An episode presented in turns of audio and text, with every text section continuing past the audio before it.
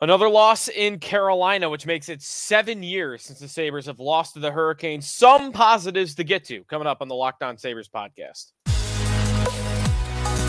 Your Locked On Sabres, your daily podcast on the Buffalo Sabres.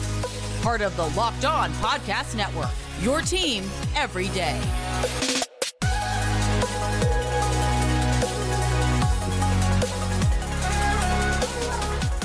And thanks for making Locked On Sabres your first listen every day, free and available wherever you get your podcast. That includes our YouTube channel where you can watch the show. Today's episode brought to you by Sleeper.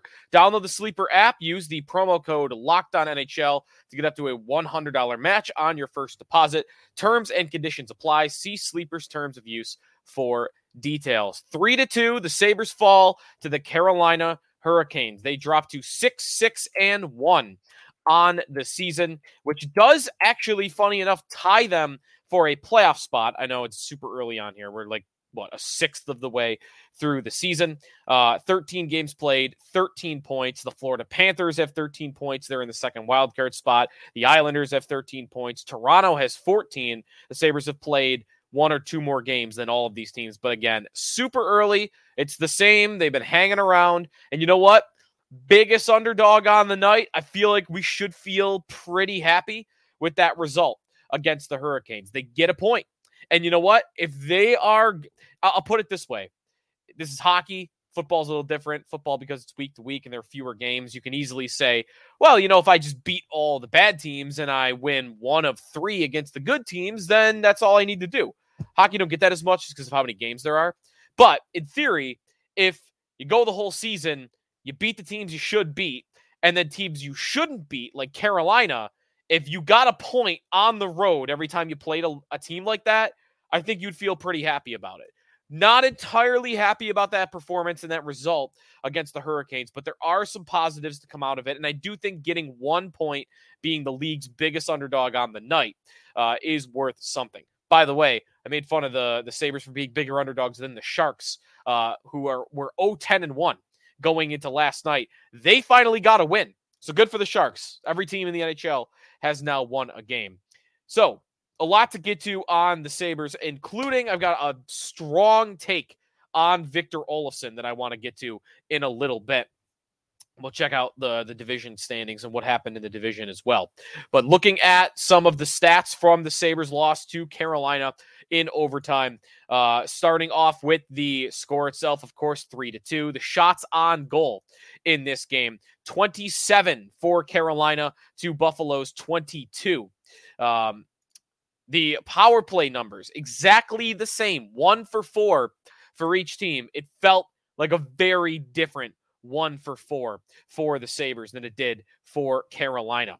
The Sabres' only goal on their four power play chances was Rasmus Dahlin on the rush doing it all himself. A great goal. You know, he comes through the neutral zone, he passes it to himself off the boards, and the puck is kind of on edge. So Dahlin decides to just swing it at the net. He didn't really get any torque on his stick, but because the puck was rolling and because he's got quick wrists, he was able to get enough on that shot to beat Antti Raanta.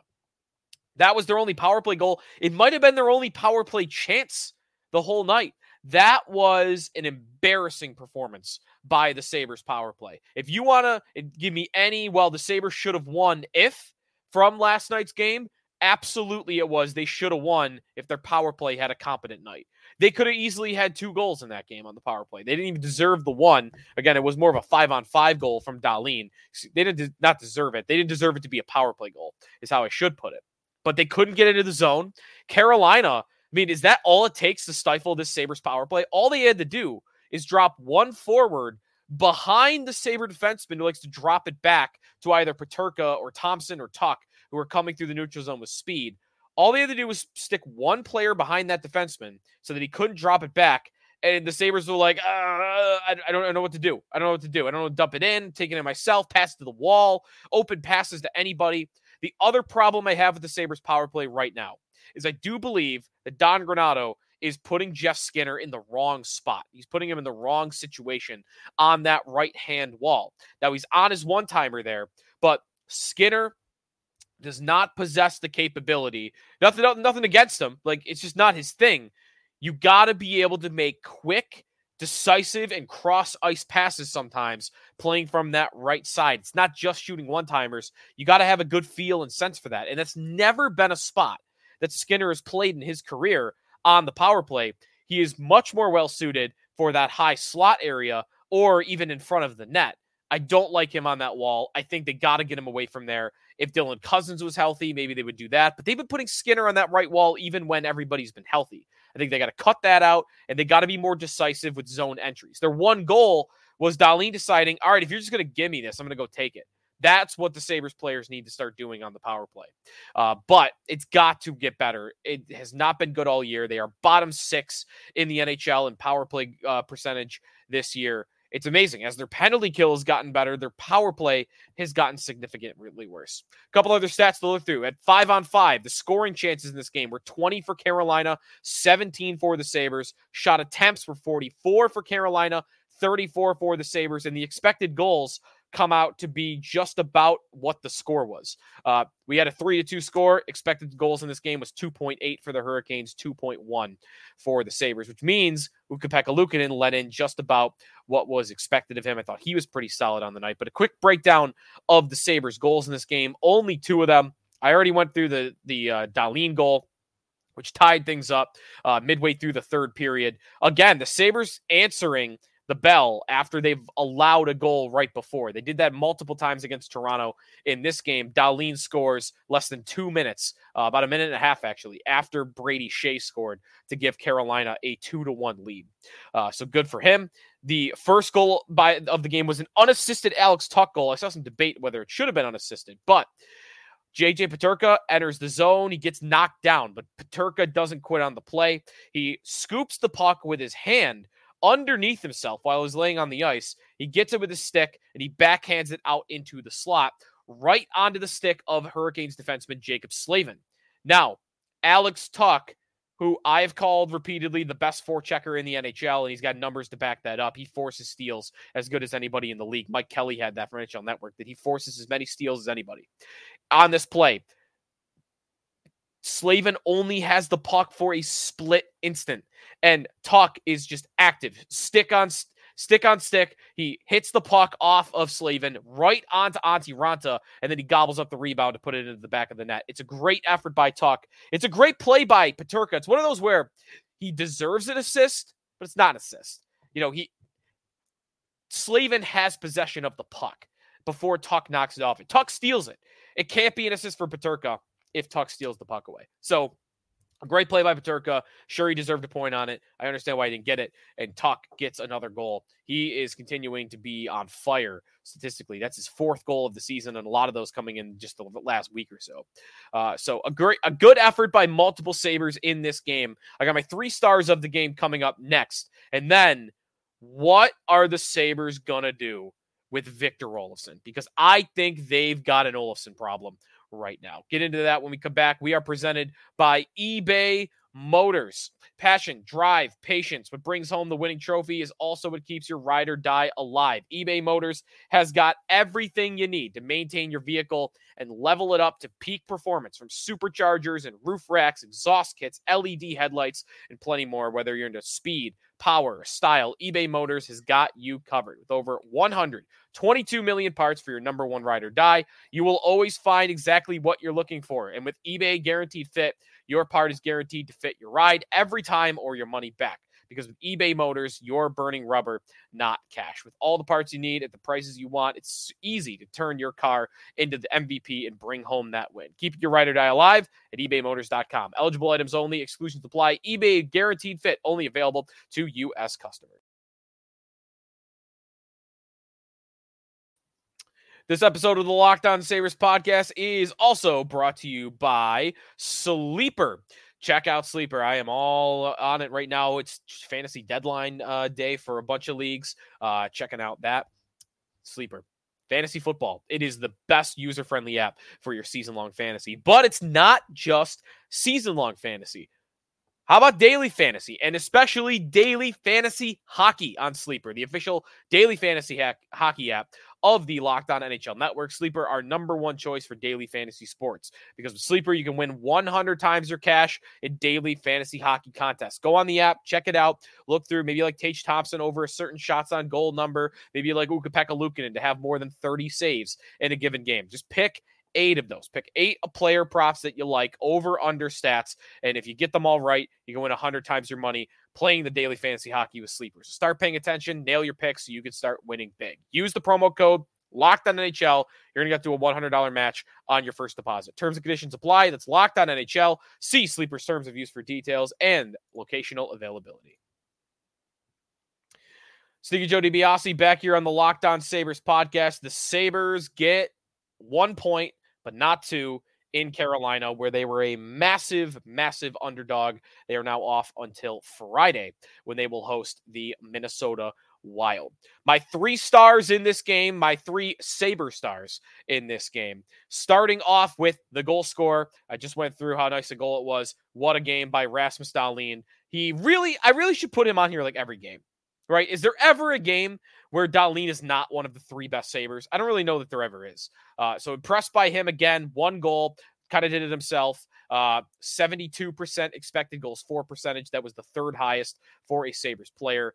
Dahlin getting his third goal of the year, power play goal, uh, big one in that. And I thought he played really well with Ryan Johnson, who was another one of my three stars of the game for the Sabres. He played the third most minutes for any Sabre defenseman in this game. He was on the ice in the final minutes trying to get the game to overtime or to get the winner. Johnson played 19 minutes and 26 seconds. He was second on the team at 5 on 5 with a 73% expected goals for rate, playing almost all of those minutes with Rasmus Dahlin. Got to really eat on the top pair um, they did end up putting Owen Power out there a few times uh, as the game was getting a little bit tighter, but it's not like they eliminated Johnson. They did not bench him. He was still getting opportunities in big, important moments. And when I talked to Granato on Tuesday, he really doesn't sound like he's treating Johnson as a prospect. I asked him about, you know, like treating a, a, number one or, for, or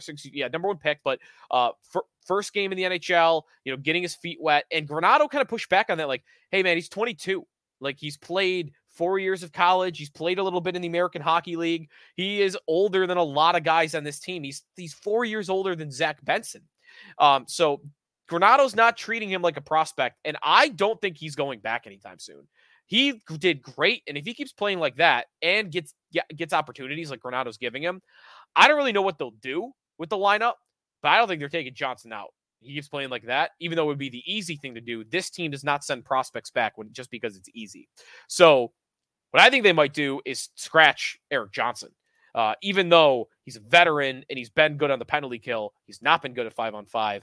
I think that's your only move. Clifton has been good. I don't want them to take Connor Clifton out of the lineup. I guess you could take Henri Jokiharju out, but he's had a nice season as well compared to past years. So it's a tough one. I think Erik Johnson is probably the right answer uh, and keep Ryan Johnson in the lineup. My other star of the game uh, is Ukko-Pekka Luukkonen. 24 saves on 27 shots. It's not a great save percentage, 898. And as I went through earlier, it was 2.8 expected goals against in this game uh, at five on five. And Luukkonen led in two. Actually, you know, I was about to say he led in three. So it was what was expected. But remember, that 2.8 number Oh no, sorry, never mind. I was gonna say it's a five on five. The the total number was 2.8. Uh let me double check that. Do I have the numbers wrong? I might have done the numbers wrong when I put that game recap together. I did not. No, all situations it was 2.8. Okay, so I had that I had that right. So he allowed about what was expected.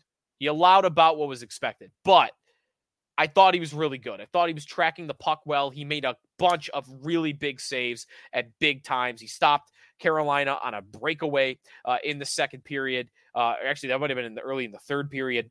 Luukkonen was sharp and not signing the apology form. I Need a lot more games than this, but he earned another.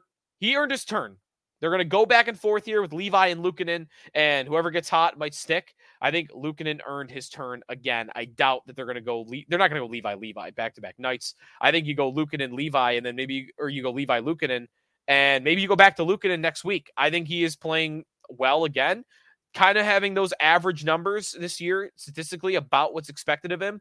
But that's a huge jump if he just allows what's expected of him and gives you average goaltending this year, that's a massive jump from where he was in the past two seasons in the NHL. So Luukkonen, good job for him. I got to talk about Victor Olofsson for a minute. Victor Olofsson in this game was benched, as was I kind of predicted this in my three keys of the game. One of them was insulate the Peyton Krebs, Lukas Rousek, and uh, and Matt, not Matthew Savoy, excuse me, Victor Olofsson line. And that's exactly what happened. Granato benched that line after the second period. I mean, they did not play in the third much at all. In fact, I don't think they played really at all in the third period. Um, I don't know what they're going to do, but I cannot watch Victor Olofsson play for this hockey team anymore. It's to me, it's over. Olofsson, he's just He's just not doing anything out there. He's taking penalties. He is turning the puck over. He's not battling hard on the walls. In this game, he has a 33% expected goals for percentage. Um, he he's just not had a positive game, I would say, really throughout the entire year. And we I, I say it a lot about him. He does one thing great.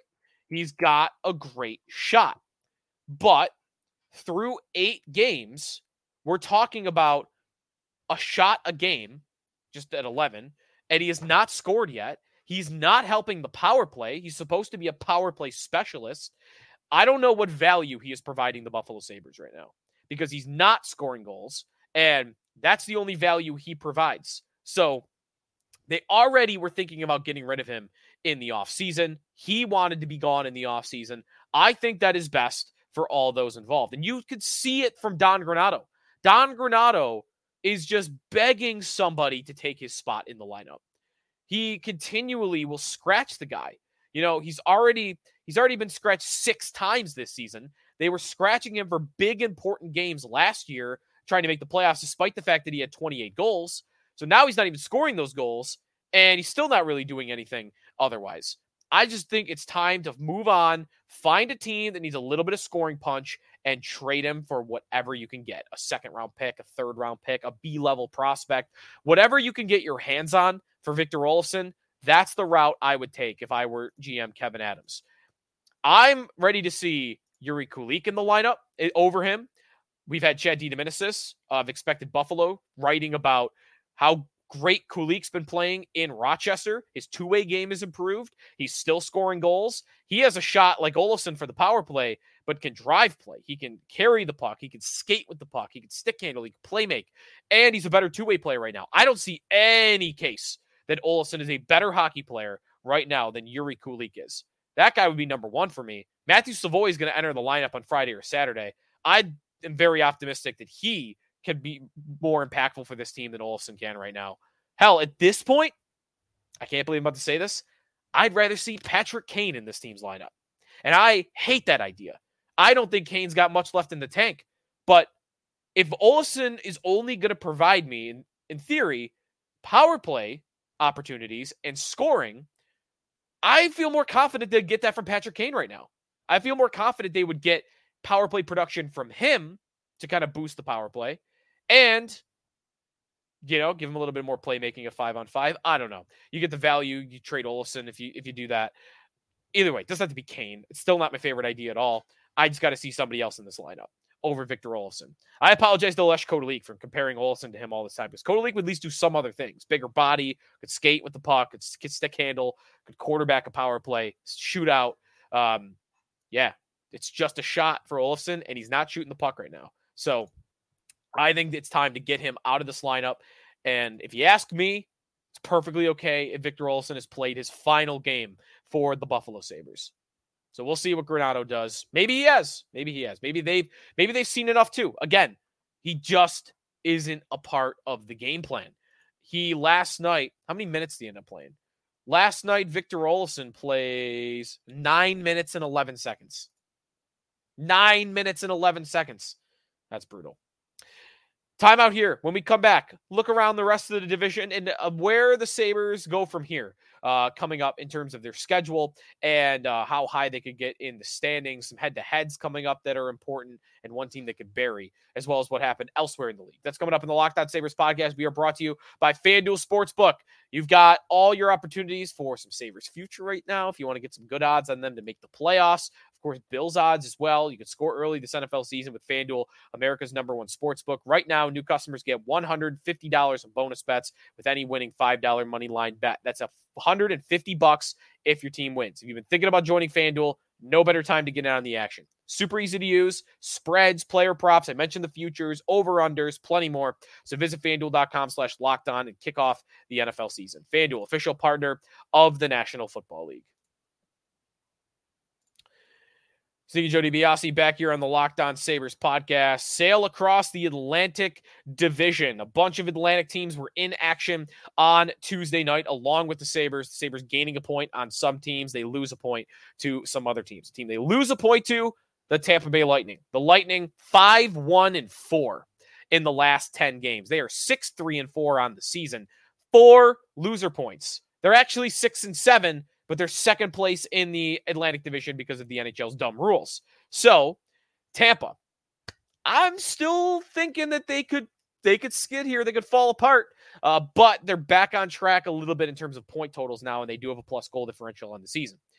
Detroit is starting to fall off, exactly as I predicted. Detroit on Tuesday falls to the New York Rangers by a five to three score. They were actually down five nothing in this game. They climbed back to 5 3, pulled the goalie with less than two minutes to play, but the Rangers were able to hold on for victory in that one. Detroit now 7 5 and 1. They are only two points ahead of the Sabres, and they've played the same amount of games. And there was a point in time where Detroit was like, oh, were they like eight points ahead of the Sabres after just a couple of weeks? Sabres have already closed that gap with Detroit, and I think they will at some point here overtake the Detroit Red Wings.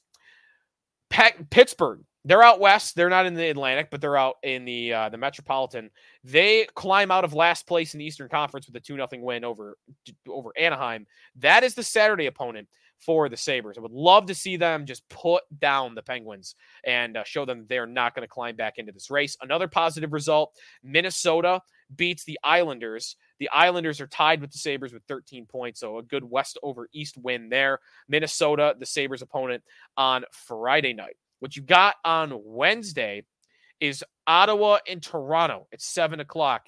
Uh, keep an eye on that game because Toronto's had their struggles early on this year, but Ottawa's down in the dumps. They are dead last with eight points in the Eastern Conference. They do have three games in hand on a lot of teams, including the Sabres. So I think you want to root for Toronto there. I do not believe Toronto is going to stay down in the wild card race like they are right now. I think they eventually will leapfrog Detroit and will leapfrog Tampa, and they will get into that top three, if not first or second. Ottawa, though, you know, Ottawa could get hot and Ottawa could get back into this thing. So every loss that they get is going to make it harder for them to do so. Florida is also in action. 7:30 puck drop Wednesday. That's a TNT game, nationally televised. So keep an eye on them. They're playing against the Washington Capitals. Florida is also tied in the Sabres with 13 points. Uh, and then you've got the late game, which uh, have no bearing on the Sabres that's what's going on elsewhere around the league. We'll take it. We'll uh, end things here for today's show. A mailbag segment on tomorrow's show. So hit us up. YouTube channel, comment section, or at Locked On Sabres on Twitter, and we'll answer all of your comments and questions here on the show and maybe more uh, Victor Olofsson replacement ideas. I want to get a little bit more in on Jiri Kulich and uh, some of the guys in Rochester that are pushing for opportunities at the NHL level. So a lot to get to uh, next time. Thanks for listening at Sneaky Joe Sports. Follow me on Twitter. Thanks for tuning into Locked On Sabres podcast, making us your first listen every day, part of the Locked On Podcast Network, your team every day.